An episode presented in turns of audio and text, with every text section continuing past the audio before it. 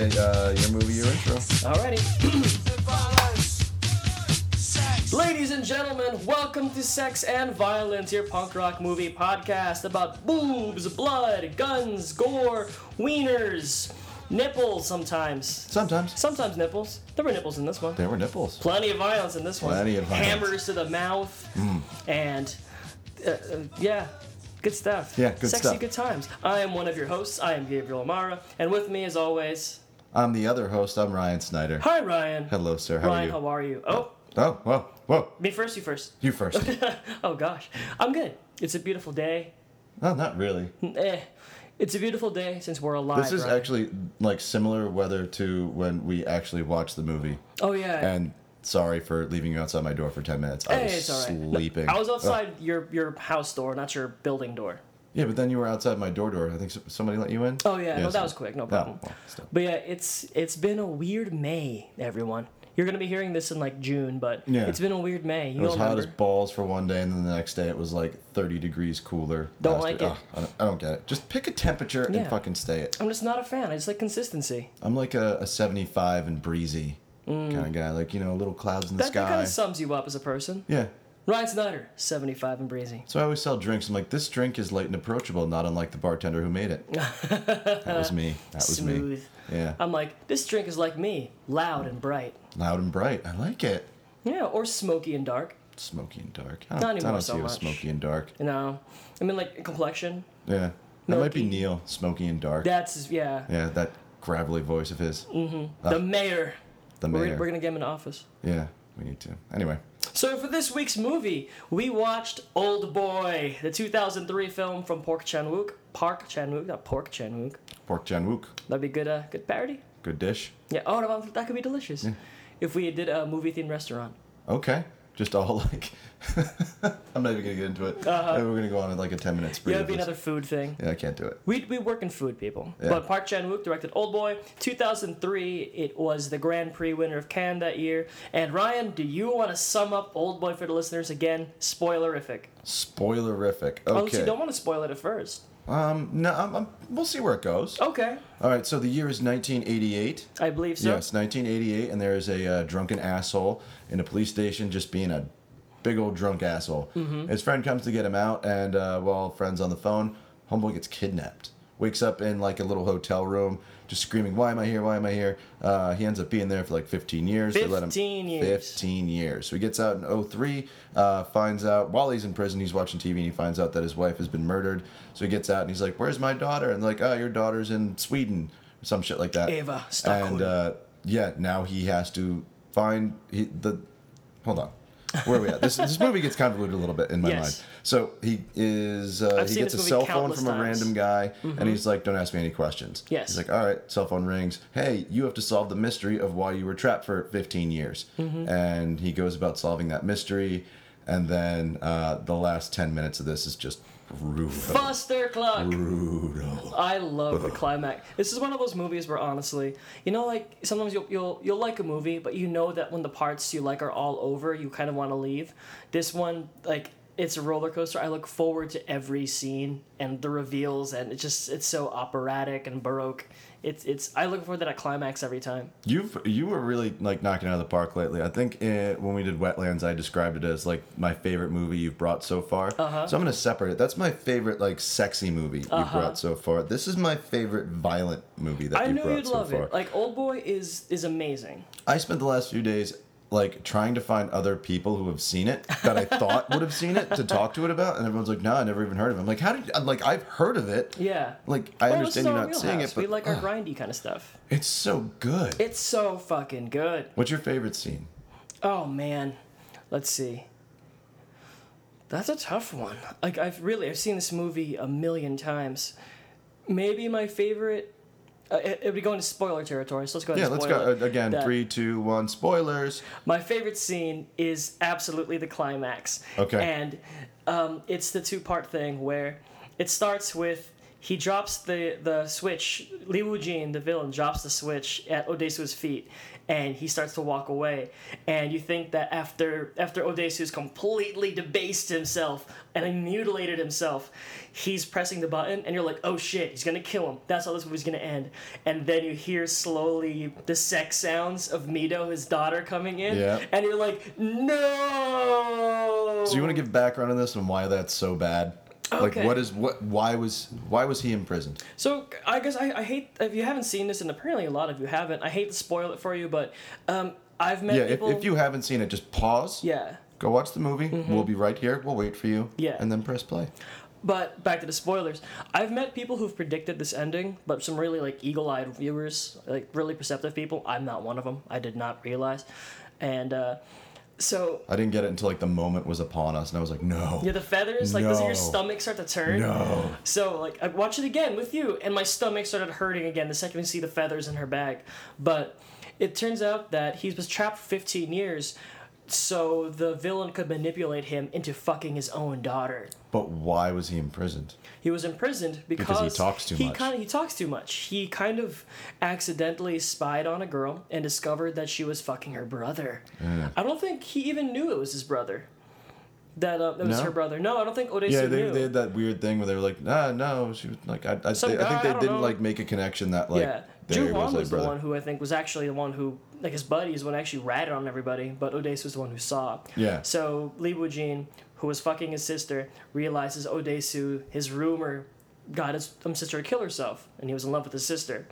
And which leads me to the second part of my favorite scene in the movie, where that I think the absolute climax, the beautiful climax of this movie, is when Lee Woo Jin is in the elevator, and it has that gorgeous shot where it moves downwards, and you see him remembering letting his sister go. You think the easy way to end this movie would have been that um, Odesu was right. He did kill his sister. He's just a monster. He's just like blah blah blah. I think that's what the Spike Lee movie gets wrong. Okay. But I don't even want to watch the Spike Lee movie. I honestly, I was gonna suggest, um, but I decided not to do it. That for this episode, you watch the remake. We rewatch the remake and do a side by side for this. But maybe we'll do. We'll revisit that because it's That's it's, the only way I would watch it. It's so fucking ugh. But you feel so much compassion, and the music is beautiful when Lee Woo just remembers letting go of his sister. She kills herself, and then that cuts beautifully to him killing himself. It's gorgeous, Mm-hmm. Yeah. amazing, amazing filmmaking. It's awesome. Yes. Yeah. I'm gonna go with um, the epic. It's one take. The hallway. fight. Yeah, the hallway fight. which is awesome. Like he's just unreal. Brutalizing dudes with a hammer. Mm-hmm. And then my favorite part of it is after he's done fucking all these dudes up, he's walking away and he turns around, and walks back to get his hammer. I was like, dude, oh. That's so cool! Like, what a on going. badass moment! Yeah. And then the elevator opens, and he's and you're like, "Oh shit!" The now I gotta watch another one. And then, just you know, we cut to another scene. Elevator opens again. All these dudes just fall out, and he just walks all like just walks away. I can't say how thrilled I am that you're really into this and you want to see more Korean films because like these Korean violent films have been my wheelhouse for a decade, and most other people I know don't really care to see them. They're too violent. They're I too they're awesome. operatic. They're too grand, Yeah, and I fucking love them. It's. I, I think it really all started for me with uh, Lone Wolf and Cub and Mm-hmm. hanging out with you, and then as soon as I brought that up to you, you were like, "Hey, you should probably check out like Korean films," and I'm like, "All right, word." And then we started watching like shit like this, and it's amazing. Yeah, and I just want to like a long consume list of more. things for you. That like, I think if if so, you know, I told you this is part two of a trilogy, but not not in terms of story, in terms of theme, Yeah. like the Cornettos. That the first one is called "Vengeance Is Mine" slash "Sympathy for Mister Vengeance," and that one is just it's horribly brutal in a different way in that it's about a complex crime someone commits and how people keep on dying. People do things for the right reasons and get killed, and it's just it hurts your heart by the end of it because everyone's dead, no one survives, and it was just this ugly thing where everything went wrong. It's a little raw, it's a little more Reservoir Dogs to the Pulp Okay. Fiction of Old Boy. Okay. It's still very good, but then the next one, Lady Vengeance or Kind Hearted Ms. Gumja, which is I like the I like the title way more. Okay. It's it's much more stylized than this one, like a lot more. Okay. But I I really really like that one as well. It's a very very, different tone. It's not as actiony, but the actual revenge stuff is much more psychological and it's fucking devastating. Okay, um, They're I'm all in. great. Whenever. Also, like speaking of the hallway scene, uh, it made me. I remember like this is why I watched Daredevil and they have those hallway fights, and I was just like, old boy did it better. Yeah, I I'm gonna go ahead and agree. Yeah. Like there's that like famous hallway scene, and they compared it to the raid, which I've never seen the raid either. But I'm, I uh, was very underwhelmed by the raid. yeah, and when we were watching this, I, I was like, "So is this like the raid fight?" And you're like, "No, this is better." Mm-hmm. Yeah. And now I'm like, "All right, I'll trust your opinion because you've Like- been right every time so far." Hey, but except for Rear Window, but the raid has that problem where you get the DVD and it's like, do you want to hear it with the original score or the kick-ass score, the new Oh. one made by the guy from Linkin Park? And I'm like, fuck no! Why the fuck would I want to do that? Is it that kind of movie? I don't think I'm gonna like this. And it's a movie that's preoccupied of looking cool, and even when the badass stuff's happening, it's it's a bunch of guys in a room going, "Dude, wouldn't it be badass if they did this shit? Yeah, yeah, yeah!" And I don't like the raid for that reason. And like 45 minutes in, you've seen everything the movie has to offer, and it's just Yeah. a lot more cool That kind of turns me off, like when a band like Linkin Park is like, "Hey, we're gonna do the new soundtrack." Like, no, Like, I eh, don't it's, want uh, you. Like if you hear, uh, who's the dude who did uh, with uh, Gone? Was it Trent Reznor? Did uh, oh yeah, score? Trent Reznor and yeah. Atticus Ross. Yeah, yeah, yeah. Like that gets me excited because it's like okay, you're not doing like all your like other band shit. You're Uh-huh. actually like doing like a cool score You're for an a movie. atmospheric Yeah. But like Linkin Park, like get Yeah. the fuck out of here. Honestly, like uh, maybe later on in the show, I kind of want to show listen like some of the score to you because it's so fucking annoying. It's exactly what you think it's gonna be. Yep. And it makes a movie that was about kind of like really cool martial arts, kind of brutal stuff. It makes it wrong. I, I, I don't like it. all right. That if you like, if what you look for in a film, like the old boy fight scene is amazing because it's subtle and people are in pain and it's brutal, it's violent. People are in agony and they're like, "Oh God, oh shit, my leg," and they're still trying to fight him. Mm-hmm. And that's awesome. It's it's And there's beautiful. there's emotion in the scene. Oh, like, yeah. He has a purpose for like not going down. Like dude gets stabbed in the back Yep, and keeps, keeps fighting. going. And the like, song in the background is this mournful trumpet tune. Yeah, it's Oh. awesome. Like there's so much like going on in that scene that's not on screen. Mm-hmm. And that's why that whole scene is great because you've built up this relationship with the character and you're kind of like understanding his motivations and you can kind of see yourself in that same situation. Yeah. Like if I was locked up for 15 years, I'd want some fucking answers too. Mm-hmm. And I wouldn't go down from a pussy knife in the back. Yeah, 15 years of being in a room and just punching walls and just going nuts. yeah. Oh man. Here's a little bit of an Andy Dufresne thing, just trying to like get out. Then Super he's like, I don't know if I'm on the third floor or the 15th floor. Doesn't matter as long as I'm out. Yeah. Okay. Um, let me ask you: Did I undersell this villain? Did you undersell? Did I oversell it? Um, no, it was sold like perfectly. You didn't really like do too much with it. The only thing that you would like really went into detail on was talking about the the remake Oh yeah, and about Sharlto how he, he's from the the wrong movie essentially. So I was R.I.P. John uh, yeah, I was Roger look- Moore, by the way. I was kind of like looking for a villain that wasn't going to be like over the top. Mm-hmm. And I actually thought going in that it was going to be the the short uh, white haired guy that's Yeah. like with him. I was like, oh, that's the villain. He's a recurring actor in actually all these, uh, nearly all these actors are recurring in Park Chan Wook's film. Okay. Um, Old Boy Odesu himself is the villain in Lady Vengeance. okay, cool. He's fucking great in it. He's horrible. Wait, let me let me give you the premise of Lady Vengeance quick because it's great. Um, a woman who was accused of kidnapping and murdering a little boy spends like a decade or so in prison, a very long time in prison. She was like a teenager when she did this. And when she gets out of prison, she decides like very calculatingly and quietly she's going to get revenge on the man who actually killed the child because her own daughter was taken away from her that whole kind of thing Okay. and it's this operatic thing again of a woman seeking her revenge and it flashes back to her time in prison and how she curried all these favors like cruelly and kindly to get out of there. And then you discover that when she finally gets him he's been killing children his whole life. And so she recruits all the families of the people that of the children he's killed and they're just and she's like well he's in that room. What do you want to do with him?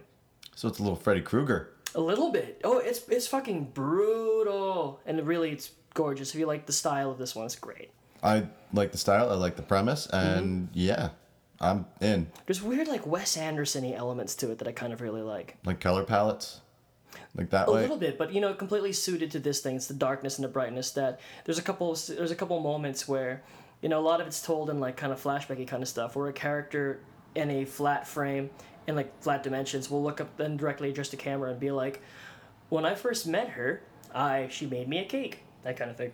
Okay. Sorry, you were saying I forgot what my point. was. hallway fight. Hallway fight. Oh no, I was I was pretty much done with that point. It was awesome. That's that. My point is, it was awesome, and I was trying. Oh, Lee Woo Jin, that's what you're saying. The the villain that I oversaw. Oh uh, yeah, he, he's great.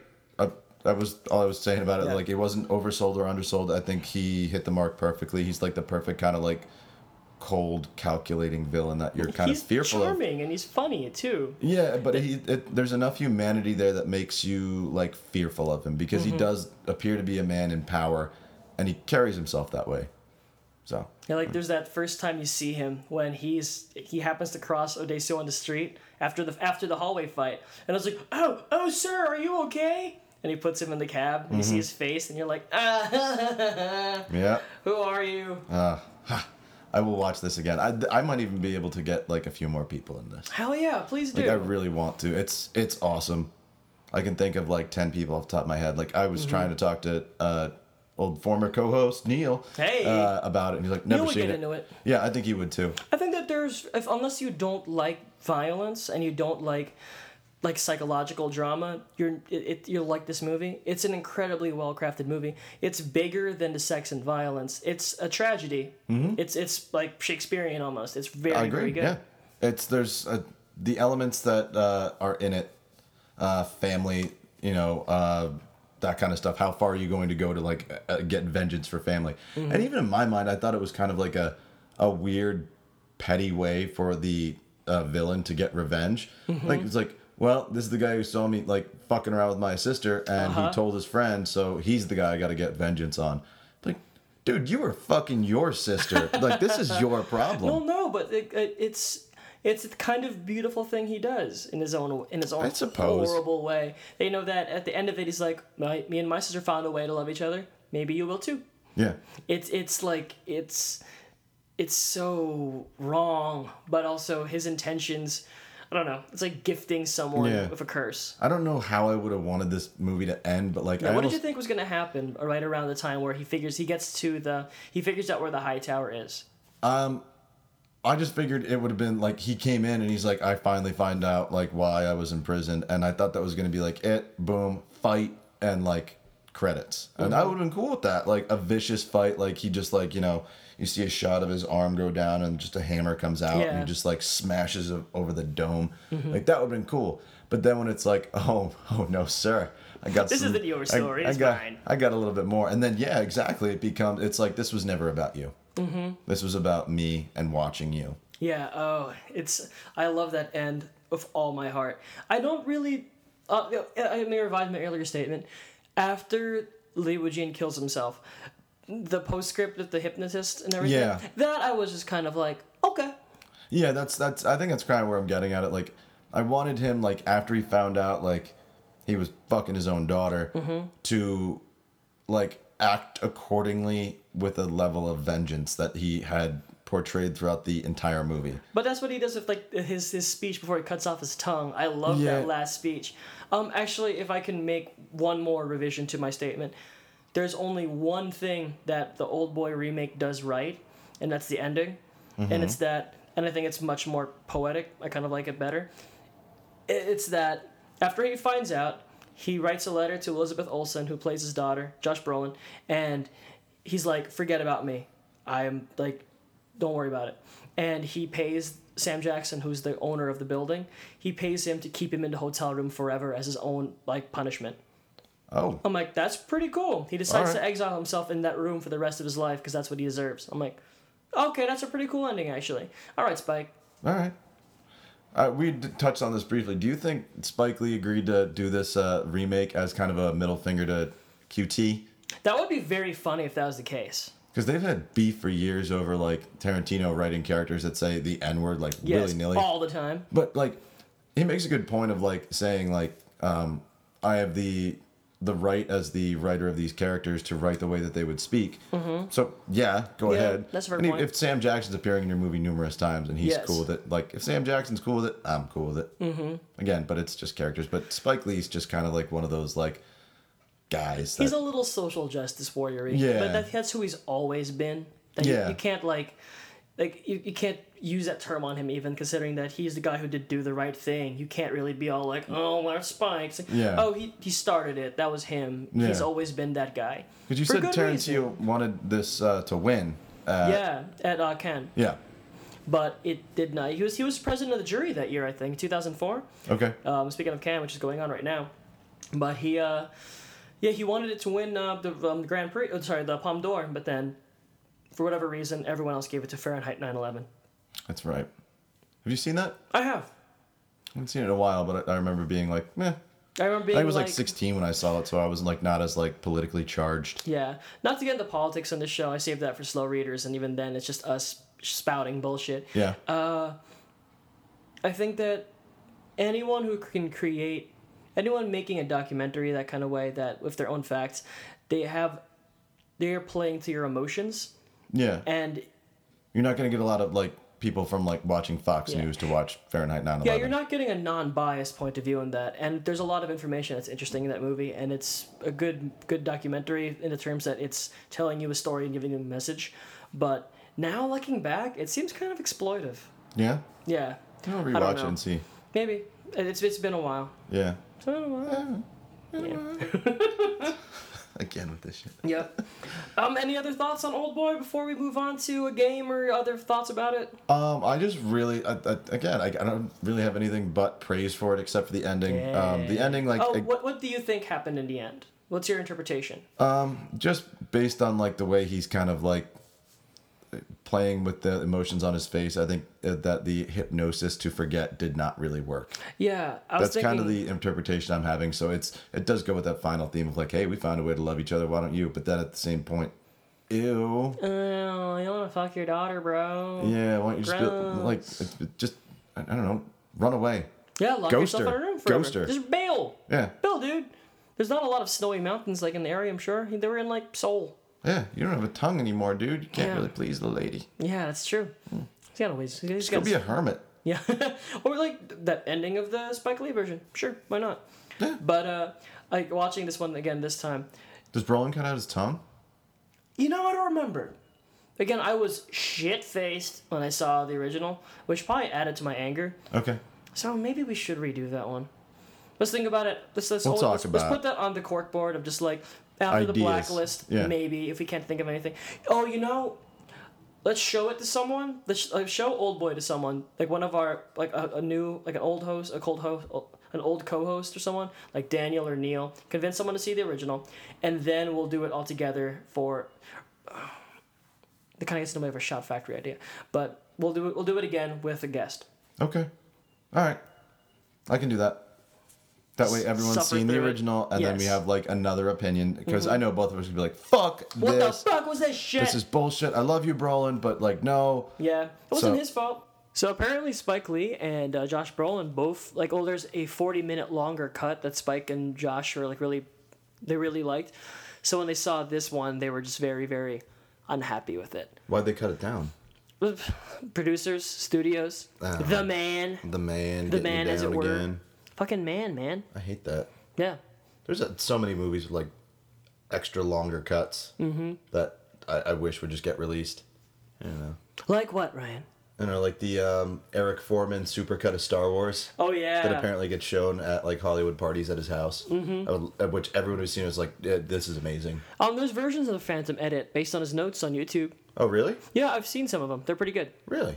They're most of the ones I've seen very very smartly reduce almost all of Phantom Menace to the opening crawl, and it just opens with uh, the duel between Qui Gon and uh, Ewan McGregor, Obi Wan, and Darth Maul, Okay. and it's And much that's all. That's much all better. you get from Phantom Menace. Basically, and then and Qui Gon being like, "You must train young Anakin." Blah.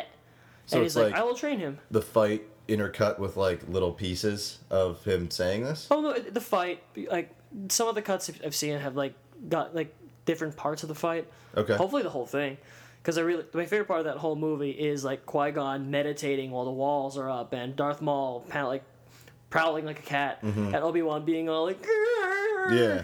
which fucking actually good job George. Yeah. But uh, apparently that's um they just they go through the whole scene and then uh, Obi Wan Obi Wan's like I'll train him, and then it cuts into Attack of the Clones. Okay. I never finished um, watching them, but they've been pretty cool. All right, maybe that's something to check out. Um, my last point. Uh, Last So- point, Ryan. with these movies that you've been showing me, like these Korean films, like, why do you think more people don't get into it? And you had mentioned like you think only like the A list stuff really cut like gets overseas. That's my guess. I think it's always. I want to claim that foreign films are better than American films, but that can't be true. I mean, every country makes its own batches of shitty movies. Yeah. But like the only the only the best, only the cream of the crop are imported over. So we only see the best Korean films or the best Japanese films, unless if you are actively actively seeking them out. And I'm not even that much of a hunter. Hmm. It just kills me because I know somewhere like in Korea there's like probably like a a Clerks esque Yeah, kind there of has movie to be. that's like probably super awesome, but just like doesn't have an audience. I think that's always going to be the case. It's always it's always the hunt. That uh okay, have you ever heard of this movie called Mirage Man? No. Okay, Mirage Man is basically the same premise as Kick Ass, except instead of being a nerdy kid, it's fucking Marko Zaror, body double for The Rock, and he's this incredible martial artist. And it's this super handmade looking handycam kick ass story of this big kick ass martial artist who decides to become a superhero. And it's fucking amazing. I went to Comic Con in 2007, Which one? New York Comic Con. Okay. And I'd heard about it reading through Ain't It Cool News, this movie called Mirage Man, made by, god damn, what's his name? But the character, Marko Zaror. Anyway, Mirage Man. Like, if I can find my DVD of it, it would be great for this show. Or if not, I think you you would love it. Probably. Because it's, uh, you know, it's just a super super well done. It's Chilean, by the way. Okay. It's from it's a superhero martial arts film from Chile, and the guy. That's everything I love. Yeah, the guy kind of bumbles through being a superhero, and then he has a few successes using his fucking ridiculous martial arts, and then it, it makes a sharp right turn into shockingly brutal violence, and then it ends. And you're like, wait, what? What the fuck? And it's an absolute gem. When I saw it at Comic Con, there was weirdly, I guess that the, the word hadn't gotten out because it was me and my friends and like three other people in this full room. And I got to meet Marcus Zaror. I took a picture of him holding a pineapple. I, I, I can't really explain why. But he was fucking, he was the sweetest, coolest dude. I want to say the director's name was Ernesto Spinoza or something. But let me double check that for you. Okay. I'll But- stop for time. Yeah, Let me, find I, this I was a really big Ernesto supporter Diaz of uh, Kick Ass when it came out. Mm-hmm. Like I remember watching. There were like two movies that I had that were like comic booky that I watched endlessly. Actually, three, because they were like didn't find like as big of an audience as I expected. Uh, Kick Ass, Red, and The Losers. Mm. And I still love The Losers. Haven't seen Red or The Losers. The Losers is great, and there's a lot of uh, now like people like people in that movie who it's a comic book movie. Yeah. Who went on to be in other comic book movies. Gamora, Gamora, Negan, Chris Evans, Captain America. Captain America, yeah, who Captain else? America. Um, oh, Idris Elba. Oh, word. Idris Elba's in it, yeah. Roland of the Dark Tower. Yeah, so it's it's pretty cool, and it's I, I just I think it's awesome. It's not really like I actually bought the source material comic, and it's way different. Like Hmm. it's they keep a lot of character names and a lot of like character beats, but the story is very different. Like the thing at the end is um, what's the villain's name in the movie? I forget. Anyway, but it turns out he he like they're like Max. He's like everywhere, and they're like I don't know why. Turns out like the big twist is he's uh, a twin. Oh, So and that's like the big thing with it. But I remember like Well, actually really enjoying it, and the film especially I remember really enjoying. So yeah, Word. homework for the audience: go watch The Losers. I and guess. also go watch Mirage Man. Even Yeah. though good luck finding it, it was on Netflix for a long time, and then it's vanished. But I have the DVD somewhere. Ryan, I'll loan to you.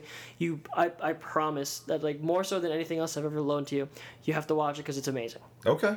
It's great. And but like circling back to the point that that was that was a lucky find for me. And otherwise, I haven't seen any Chilean movies. I don't. I'm a, I'm a, a, a film snob. Yeah. That you only find the very best ones in the world. There's only so many critics who can tell you what there is to see. So That's why you have us. that's We'll why do- you have we'll- us, listeners. we'll do the We'll finding. point you the way. We'll hunt for you, and we'll vomit these movies back into your mouths Yeah, like a little bird. like a little baby bird. Yeah. But also, you know that Tarantino's always been instrumental in bringing these movies to America, like his whole Rolling Thunder thing back in the Mm-hmm. '90s when he did Chungking Express, one of my favorite movies.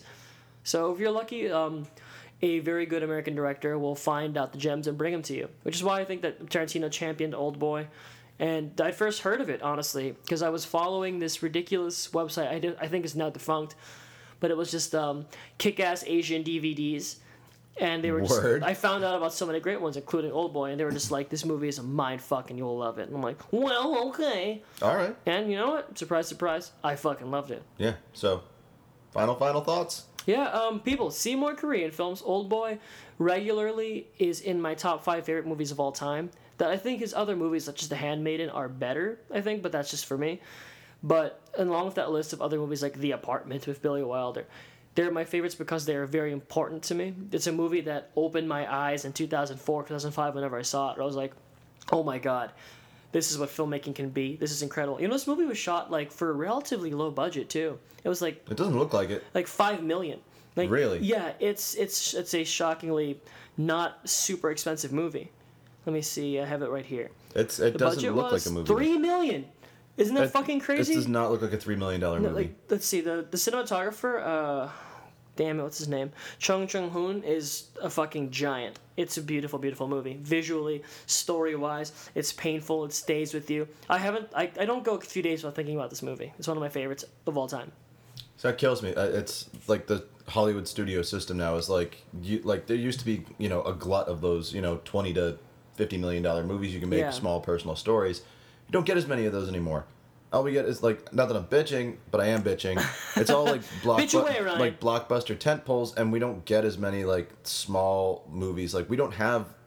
I guess we do have an American Old Boy, but like we don't have like that in spirit Yeah. anymore. What do you think's the closest comparison to an American movie or with a, with a fucked up ending like this? Uh, American movie with a fucked up Like ending. Seven? Se- I was just, just gonna say yeah, seven. Fincher. Yeah, I'm, I'm sure Fincher loves these movies. probably. He's a he's a dirtball. Yeah. He loves that shit. Gone Girl. God, I love Gone yeah, Girl.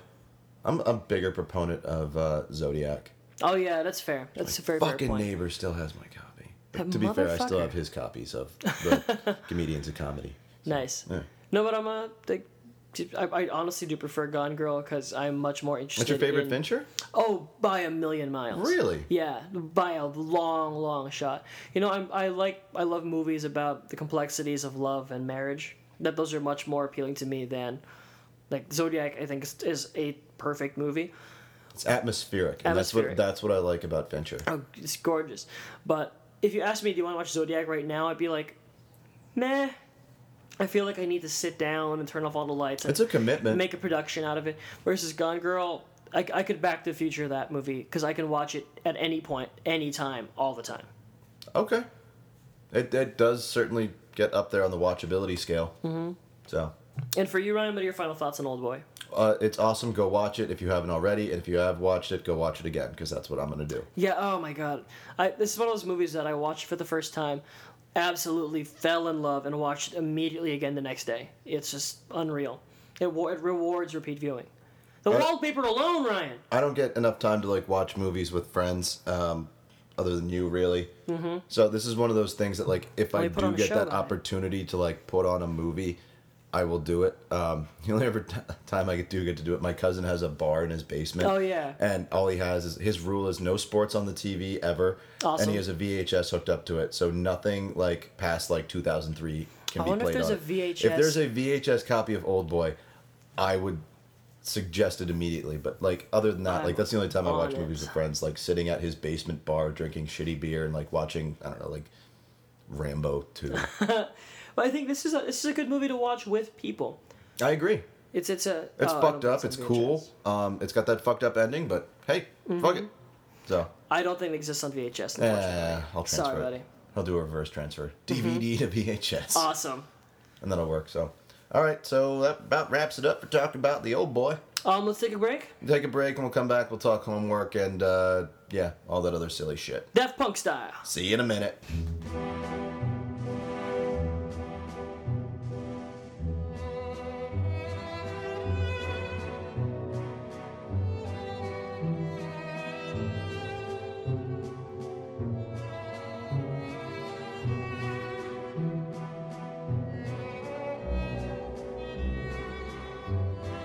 Welcome back. We're here Hi, after Ryan. the break. We're gonna talk some homework. You had homework this week. Gaby had homework. Gaby, what was your homework? Oh, there's a lady in the band, or Yeah. a very very strange looking guy.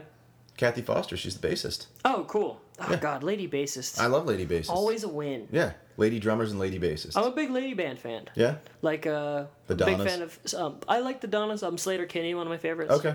Love Sleater-Kinney. Thermals are big fans of them too. Oh, that's, that makes a lot of sense actually. Yeah, there you go. All right, so for homework this week, Ryan, what did you assign for me? Uh, it was the Thermals, the Body, the Blood Machine. Their third album out from 06, I believe it was. What'd you think?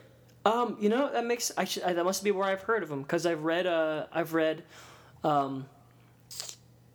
Fuck, Carrie Brownstein's book. and Okay. It talks about her her coming up in Oregon and all the other bands she worked with. Yeah. that must be where I've heard of it. Um, I liked it. Uh, Yeah. it, it's it's it's still not really quite my style. Okay. That I found a lot of the songs that start to get repetitive, and Yeah. that I felt that I didn't really like the lead singer's voice. It reminded me of uh, the Hold Steady a little bit. Okay. Like uh, you you know the hold steady. Yeah. Yeah, it's, it's kind of like half singing, half just speaking into the microphone. Yeah. Which I, I was I was into. Nasally, high pitched, whiny Slightly, voice. yeah. It's not really my kind of singing, but so the first couple tracks I just found super. I found them repetitive. I'm like, oh, I I, I, I can get behind this. It's fine. But once it got to uh, a pillar of salt, returning to the fold, and test pattern, I'm like, oh, they're doing some Test really. pattern's I love. Test Pattern actually. I think that's a really great song. It reminds me of uh, something like Best Coast would do. It has Oh, a kind of like California guitar riff to it. That when they're not doing that, like I don't like that guitar sound. That really, I think it's it's it's it's that standard like like punk post punk rock guitar sound. Yeah. I, I find it kind of. I don't know, not very interesting. I find it kind of grating. Okay. So whenever the band would do something different, like whenever it bring in those kind of like uh, those synthy kind of tones and Pillar of Salt, I'm like, ooh, my ears would prick up. Yeah. And I think if there's one song on the album I actually really, really like, is Test Pattern. Okay. That I, I don't really like the singer. I, I don't really like his voice too much. That's It- it's, the, it's that's the complaint. Everyone I've like tried to like show this band to, they're like, I don't Yeah. like, I don't like Hutch Harris. I'm like, well, fuck you. I, I accept that's my fault. It's my bad. I think that also, if a, if a singer's gonna have an odd voice, I want the lyrics to be very very odd. Okay. Like I like the Mountain Goats. The Mountain Goats singer. he played is- with the Mountain Goats. Yeah, that makes sense. It's Yeah. like the exact same voice, basically. Yeah. And but then those songs are about strange like wrestlers and broken hearts on top of. They have some bizarre lyrics like uh what was it, Palmcorder Yajna or something like that is the name of the song. Uh, I'll play it for you sometime. Mm-hmm. It's it's an incredible song and it's like very like wistful almost. Mm-hmm. I, I like it because it's like his. He wrote the song about like his drug days, Oh, Okay. so it's like all about you know like lost friends. We were fucked up all the time kind of thing, and it's really kind of cool. Oh, Ryan, let me ask you. Sure. What is this album about? And sub question: Would you say you're more a melody guy or a lyrics guy? Oh, okay. So we'll go with the first one. Uh, the album, um, they had sold it as uh, like a concept album. This one and the next one, and this was during like uh, George W. Bush era days. Oh, yeah. So it's kind of like a concept, like, hey, what if like conservative Christians completely ruled the world and like ruled through like you know martial law? Then Like you The have this, Handmaid's Tale, You like I have this this young couple trying to like escape this totalitarian. Uh, totalitarian. Totalitarian. Yeah, there you go. Thank you. Uh, Totalitarian regime. theocracy. Yeah, there you go. Trying to like escape this regime so they can just, you know, be themselves. Mm-hmm. So it's a lot of like fighting to get away lyrics and like it like test pattern if you want to look at it like that. Like he's, you know, kind of like singing like he could see himself living this life under the regime, but he'd rather have this life and it's it's a very sad song, but it's very good. And then can you get to um It's kind of what I glommed onto it. It's that most of my music is sad stuff. Yeah. That's why I'm kind of interested in that. Like, if everything you're giving to me, most of the punk stuff you give me is much is very high energy, Okay. and I don't listen to a lot of high energy music. Even my dance music is much more dreamy. See, that's weird because you're. Uh, this brings me to a weird point because like Mm-hmm. you're a very high energy person and you listen to low energy sounds. I'm a very like mellow, low energy person for a lot of time. Like I'm very just like meh Uh huh. all the time, and then all my music is like that. It's very that it's a, guitar it's a riff very that interesting you. kind of comparison. Yeah. I guess maybe it's kind of like what reflects our action. I mean, I'm. I've always said to people who are like, "You're such a positive person." I'm like, "No, I'm really not." no, I'm a dark piece I'm of shit. I'm a dark piece of shit, and I hate everything. Yeah. It's just that I make a very serious effort. This is like me talking, charmingly smiling. Is it's not an act because that's ridiculous. It's me making an effort to be this person. Mm-hmm. Whereas when I'm alone, it's just Elliott Smith all day long. It's just quiet reflection. Okay, fair enough. Whereas you are much more high energy in the inside, I guess. Uh, yeah, a lot of like a lot of the music I listen to is like very jumpy. kind of stuff. I find it very interesting about you. yeah, there's not really like many times where I'll like if I'm like depressed, then I'll put on like Cat Stevens' Trouble like Oh, God, I over and guy. over, Word. and that's like my depressive Elliott Smith days. does an amazing cover of that. Really? Uh huh. I'm gonna check that out immediately. Yeah, if you ever want to like like really just want to end it all, Elliott Smith's Trouble. Okay. I there was a the movie that I actually had wanted to watch with you at one point um, up here, Guide to Recognizing Your Saints. Yeah, they yeah. have a scene in it where they use the song Trouble. And the first time I saw it, like uh, openly wept because it's used so well in it. Because like at, like they're doing like uh, one shots of all the characters, and they're like doing like you know speaking right to the audience kind of thing. Cool. And like there's one point where like the one character's like, I'm so and so, and I'm a piece of shit, and you're just like, no, you're not. Like it's okay, just hug you. That's So beautiful. Yeah, it's it's really well deserved. But yeah, um, So that's melody or lyrics. Yeah, question two. Yeah. Um, it depends on the day, honestly. Like Hmm. it, like a lot of times I will look for like some like interesting lyrics. Like with the last album I gave you, Yeah. uh, Suicide Machines. I like Islands in the Sky. All my dreams are just islands in the sky, like that kind Mm-hmm. of shit. Like I was like, oh, okay, that's cool, and that was like part of my like early twenties, like depressive, like guess I'm not going anywhere, like shit. And there's some really cool lyrics on this one. Um, trying to think of the song that it is. It's uh, "Power Doesn't Run on Nothing." Oh, like yeah. lyrically, It's, um, that second song, last song.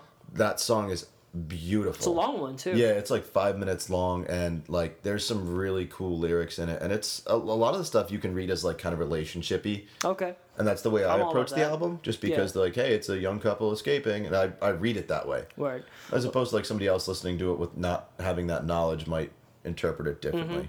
Well, let me, let me phrase the question a different way.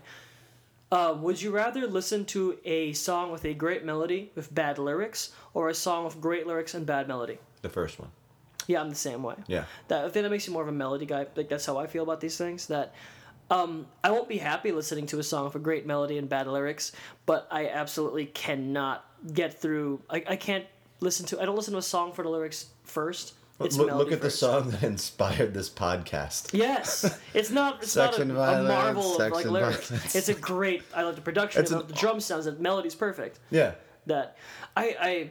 It's why I can't get into Dylan. That I like Bob Dylan just fine. He's a couple songs that I think are fantastic, but that guy is lyrics personified, and a lot of and his singing is just so grating to me. My favorite Yeah. Bob Dylan album is the one where he's not singing like Bob Dylan. Okay. It's him singing country standards, and it's great. I I'm not a Dylan Uh, fan. Nashville Skyline. I think if you like your your Johnny Cash kind of stuff, he- that's a pretty good one I like Johnny. and it, he doesn't sound he's not he's not doing the Bob Dylan thing. Yeah. He's singing. Wow, we should do a bit where I'm uh dude from Rear Window and you're Bob Dylan. Jimmy Stewart? Yeah, Jimmy Stewart and Bob Dylan. That'll be our sketch show. Yeah. It'll be our live performance. It'll be great. All right, that's good. Let's uh, let's mark I'm all that about down. it. Down. But um, so like one more question about punk for you that, that Sure. I've always meant to ask you this from the very beginning. That what what is it about the punk culture? Would you consider thermals punk first of all? Um, it's like it's like post pop punk. So Yeah. I like I've been to a thermal show and Mm-hmm. like maybe two people in the audience are like your stereotypical like punk and like the rest Yeah. of them are like kind of hipstery. So it's like hipster Yeah, I can see that. It's it's it's, It's it- the, whole- the Hold Steady Mountain Goats comparison stands. Yeah. It's just much more guitar driven. Yeah, that's it's what I that's tune out on. Prob like again, like I know, like I will get shit eventually for from someone like that's not a punk band.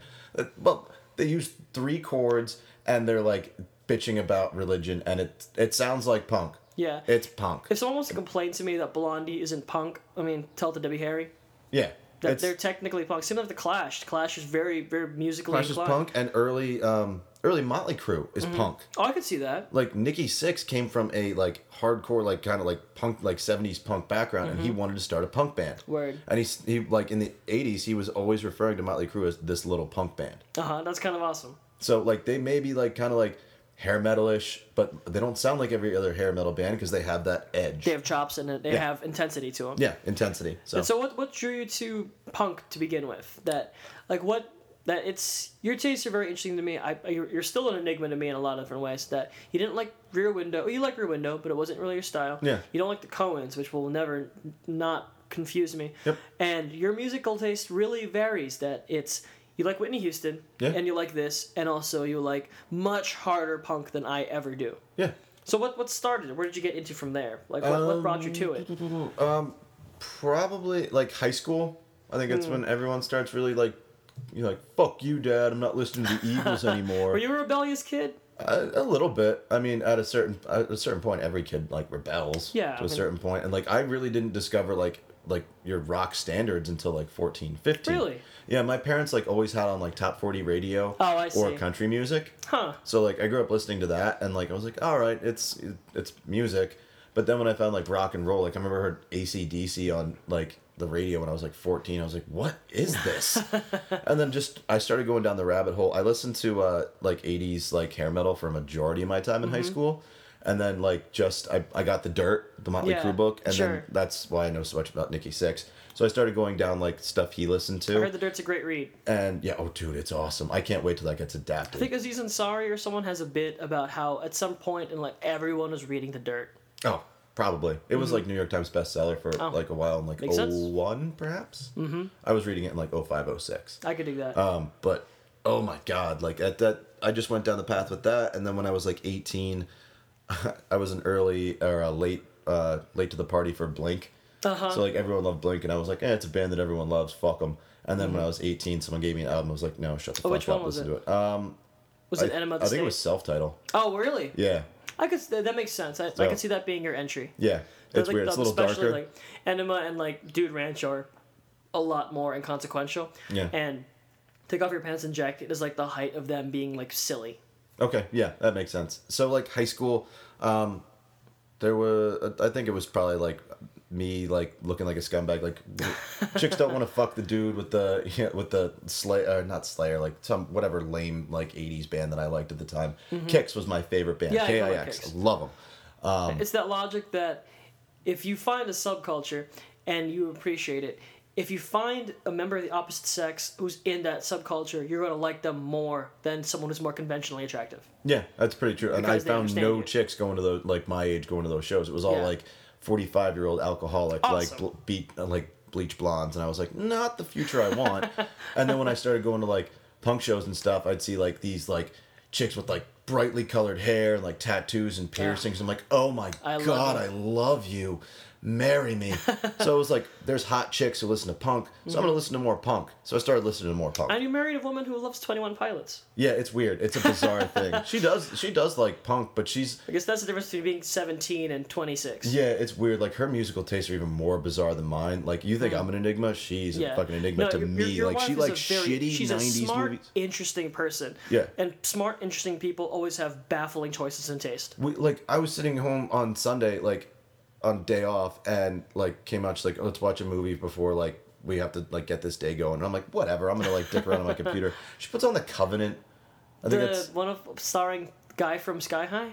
I, I don't know. It's like the the witch movie, Yeah, like the, the, four the witches. witches. No, girl witches.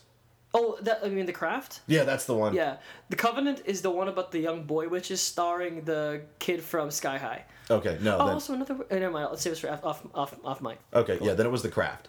Mm-hmm. And like I'm like, what the fuck? Like this is stupid.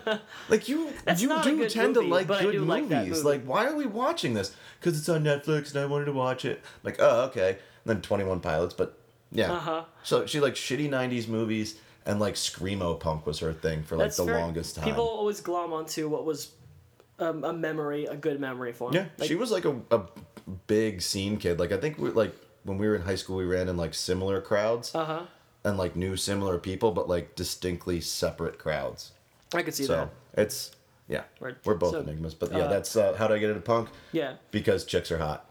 Last question to that note, which actually you kind of answered already. It's so I have a lot of friends who are into hardcore, Mm-hmm. and I I can't get into hardcore. I don't understand it. My problems with punk that you know I, I've around 17 i stopped listening to punk music because i discovered that i wasn't that angry i was just depressed Mm-hmm. and when i found elliott smith and everyone and like indie people like not quite emo like death cab or something that's where i was like oh shit this is who i am i found this i'm glomming onto this because it's not it's not the energy i'm seeking so when it comes to actual punk or hardcore everyone who actually likes it tells me it's about going to a live show and I can understand that because I don't really, I uh, j- driving listening to punk for me is I that's not a lot of sense. Uh, There's the energy Okay. doesn't match what I'm doing. So is seeing like the thermals or seeing another one of your punk bands is it more about the live experience than it is about? Because I, I don't wash dishes listening to punk music. If I was at a live punk show, punching and jumping around, I love it. But there's that's the only context for me. I'm probably another like enigma on this. Like I Uh-huh. like going to live shows, like but like I used to, I guess. Uh, I don't really like We're going. old listeners. I don't like going to shows anymore, just because it's like it's a whole commitment. I'm not gonna go out and like mosh or anything. Like parking. I yeah Line at the bar. yeah. It's it's. It's a bullshit. It's a bullshit anymore. inconvenience for me now at this age. Um, so like now it's. I'll just drive. I'll drive listening to punk. The only thing Hmm. that really upsets me is like, I can't listen to music in like a city Oh, because I hate being stuck at a light listening to music, like That's with music playing. Like there needs to be movement. huh. So it's it's a really bizarre thing. Like I will literally like pause a song and like not listen to it until I get on the highway or I have like an open stretch of road. Yeah, You're a tough nut to crack, right? yeah. I'm a I'm a weird dude. it's uh, I'm sure some other people are like that too. But I prefer to listen to a podcast or an audiobook while I'm stuck in, stuck in traffic as well. yeah, I again like I'll do I I jump around with that too. Like eh, fuck Mm-hmm. it. I'm sick of music. Podcast. Word. Um, any last thoughts on the thermals for you? Um, they're good band. I like them a lot. Um, anyone who's looking for something a little bit like, kind of like a punk, uh, like pop punky kind of thing. Yeah. Check it out. Uh, just beware. The first two albums are noise. I love them. I think they're their best two albums. Um, but usually most people's entry point is this album or the next one. Now you can see. I could dig that. So. like, I, like again, the the main stop for me is the repetitive guitar sound, but Yep. that's again my choice, and the singer whose voice I don't really like. Two things I love. Yeah, if it was a, a lady singer, I'm all about lady singers, especially in punk and in rock, the kind of thing. Sleater-Kinney, big fan of that. Yeah. Um, but it, it's it's not quite for me, but I definitely found at least one song in here I actually really liked. As long as there's one song in this, and as long as there's one scene for me in a movie. Blammo. So. Um, so we're about to wrap up the show, Ryan. Any uh, are you watching any good movies lately? See anything good? Anything Um, recommend no. besides Old Boy? Uh, old boy. We saw Guardians like two weeks ago. You Yeah. saw it again. I saw it again. I'm encouraging everyone to go see it. Um, I wanted to go see Alien, but you kind of like talked me out of it almost. But I'm I'm still gonna go see it. Yeah, go see it. My intention was to go on Monday night, but I got out of work late, and yeah, I was like Mm-hmm. Yeah. spent. Uh, all I had time for was like a beer and bitching. Yeah, listeners, if you liked Prometheus, you'll like uh, you'll like Alien Covenant. I did not like Prometheus, and thusly I hated You said Alien Daniel Covenant. liked- Yeah, he's open. it, right? Daniel's a big alien acolyte. He loves Okay. he loves Alien. He loves the xenomorph. He loves the perfect organism. That whole thing. That's his wheelhouse. Why don't you tell me this? We could have found common ground when we were having that last podcast. We're broad people. We're fascinating. You'll see him soon. All right. But um, I don't really care for it. I don't tend to like horror movies unless they are very, you that. very smart horror movies. They have to be, they have to be about intelligent people, and the vast majority of characters in most horror films are cannon fodder, which I find extremely irritating. Yeah. It's why I liked Oculus and why I liked. Uh, Well, you need to watch the fucking Conjuring movies. yeah, I have them. I'm going to. Oh, that's the plan. I'm gonna watch Streetcar Named Desire tonight, and then I'm gonna watch The Conjuring. Second one scared the shit out of me. I'm I'm very open to it. I hear they're very smart movies. I watched it in middle of July, lights out. I just gotten the new kitty, so I was like, I had like a little kitten chilling with me, Mm-hmm. and it was in like a particularly scary scene. And in my bedroom, which is like right next to my living room, a picture like frame fell off the wall and crashed, and I was like so freaked out. Like the cat was like looking at me, uh, like, "You gonna do something about this?" I'm like, "Nah, fuck you, dude. Mm-hmm. Nope. This is your problem. You go Sorry, in there." bye. So like I like turned all the lights back on. I took like a forty minute break from the movie. Like went outside and like chain smoked for a minute, and Mm-hmm. then like came back in and finished it. But I was like fucking freaked. yeah. I'll get on it. Um, yeah, go see Alien Covenant if you want. I hated it. I hated it with. I was sitting there shaking my head the entire movie. God, I hate it. All right. Do I have homework? You do have homework, Ryan. Um, I'm gonna leave it to you, but I think you already decided. Yeah. So um, you didn't really like Rear Window that much, so I think classic suspense is not for you. So I'm gonna take a, a, a step back into safer territory for me, my wheelhouse. You're gonna watch one of Akira Kurosawa's classic samurai films. Okay. Um, it's up to you. Do you want to do Seven Samurai or Yojimbo? Seven Samurai is much more the traditional, high-spirited western, but it gets very dark. Fucking three hours long, but it, it feels like fifteen to me. That movie is Okay. so engrossing. I've watched every special feature on a DVD. Or you can watch Yojimbo, which is much more a kind of badass Sergio Leone kind of western. I mean, Leone stole from it wholesale. Uh, I think I'm gonna go with Seven Samurai just because it's always like bandied about and talked about with like mm-hmm. every movie. So I think, I think I Yojimbo's I more to- accessible. okay, But Seven Samurai, if you're willing to, if you want to commit, if you want to like dive into the titan of like samurai films, that's the one. You Okay. know, three hour commitment, but great, great, great, great, great, great, great, great. But if you want to have a much more relaxed, but like I wouldn't come home from work after a long shift and watch Seven Samurai. That's a commitment. It's it's a bit too heavy. okay, But I would come home from work and watch Yojimbo because that movie's pure fun, top to bottom. okay. Well, I luckily I am off tonight. Blammo. So, something's happening tonight. Something's happening. Yeah. I'm I'm leaning towards that, but if it's like midnight when I decide to put it on, I'm like, eh, maybe I'll switch it Yeah. up. But I I'm I I really do Yeah. want to do Seven, Seven Samurai. Samurai is an epic. Yojimbo is a kick-ass western. Okay. All right. All right. Um. So that about. Oh. Um. I'm watch. I watched the Mermaid. Stephen Chow's movie. Oh, yeah, yeah, It's yeah. good. Um. Sorry, I didn't reciprocate with what you watched. It's okay. Um. That was good. And uh, I borrowed Streetcar Named Desire. I finally finished my fucking class, college, my 50 cinema class, which I hated every minute of it. But then again, I did learn a lot more about Elia Kazan, so I'm gonna watch uh, the fucking. As long as you got something out of school. Yeah, I learned a little all little we care about. I'm gonna watch Streetcar Named Desire because that's great. Also, watch Kimmy Schmidt because it's really fucking good. Yeah. Two, season three out now. Jon Hamm, baby. You you love your little girly shows. I love Tina Fey, dude. Like Yeah. Tina Fey is not little girly show. That she and future guest Ryan Hill agrees with me that her sitcom writing is 100% top of the line. Brilliant. No one writes sitcom better than Tina Fey. 30 Rock. I've, I've rewatched the entire series over and over again, and Kimmy Schmidt's amazing. Cool. Ryan, what do you got to plug for us? Uh, we got a plug for you. So, just the next couple weeks. This where you want me? Sure. on? I mean, like, can I find you online? What are we doing next week? Uh, you can find uh, me online at at SNV Podcast. S is in Sid, N is in Nancy, V is in Vicious Podcast. Nice. That's Twitter. How about the Instagrams and all that jazz? Sure. Um, the Instagram is Sex and Violence. The word Sex and Violence Pod on Instagram. You can also find me, Gabriel, on Twitter at gmara number four serious, or you can follow me personally on Instagram if you feel like it at Tumble Dry and Five Wise. Both of those lead you to my Tumblr, which is short fiction, cocktail recipes, nonsense. Cool. And you can find both of us every Friday, Saturday night at the bookstore Speakeasy Yeah, come by, get a drink. If you Yeah. again write a review for our show or just you know subscribe, please. If you write a review, we'll read it on air. Write if you can't think of anything to write, write uh, five stars. Would fuck all the time, Ryan or Gabe, both maybe. Yes. Thank So- you for feel filling my ear holes. Yes, hell yeah. So um, besides that, listen to Slow Readers, another Top Gallant radio production. This is a Top Gallant radio production, by the way. Uh, there you go, Danny, you piece of shit. Gallant or gallant? Gallant. Oh. That's Goofus and Gallant. I Oh. think. But yeah, Top Gallant Radio. Um, listen to that show, Ryan. Um, Ryan, he's gonna be a guest on it at some point, with Dark Tower style.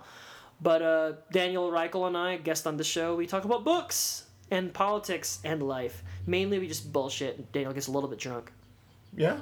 Yep. I kind of want to come on. Yeah, dude. Please, we'll love to have you. All right. Um. So yeah, next couple weeks. So we only have one more episode before we start the blacklist. Oh man. So that means that I would like I got to get a hold of him if he answers his fucking Facebook Mm-hmm. Yes. messages and see what's up with that. But um, tentatively next week would be. I'm not even gonna say it in case it doesn't happen. So Mm-hmm. We might it- have a guest next week. what's that? We might have a guest Yeah, we week. might have a guest next week. If not, then um, I don't know. Killer just- Clowns. No, I don't. we'll just pick something together. Yeah, we'll have we'll have we'll have some fun. We'll think of something. Yeah. Yeah, so message us, review us, subscribe, please. Just come at us. Yeah, We'd come love, at to, us. love to t- talk to you. Come Come me, be a guest on our show. Yeah. It'll be fun. And we have blacklist all figured out for the most part. I think. For the most part. For the most part. Um, what's still open? Monster Squad and uh, Long Kiss Goodnight. Yep, those two are open. All right, let's see which one Daniel wants to do. Okay. Cool. So that about does it for That this was our show, everyone. That was our show. So thanks for listening, guys. We'll see you next week. Sex and violence. Bye. Bye.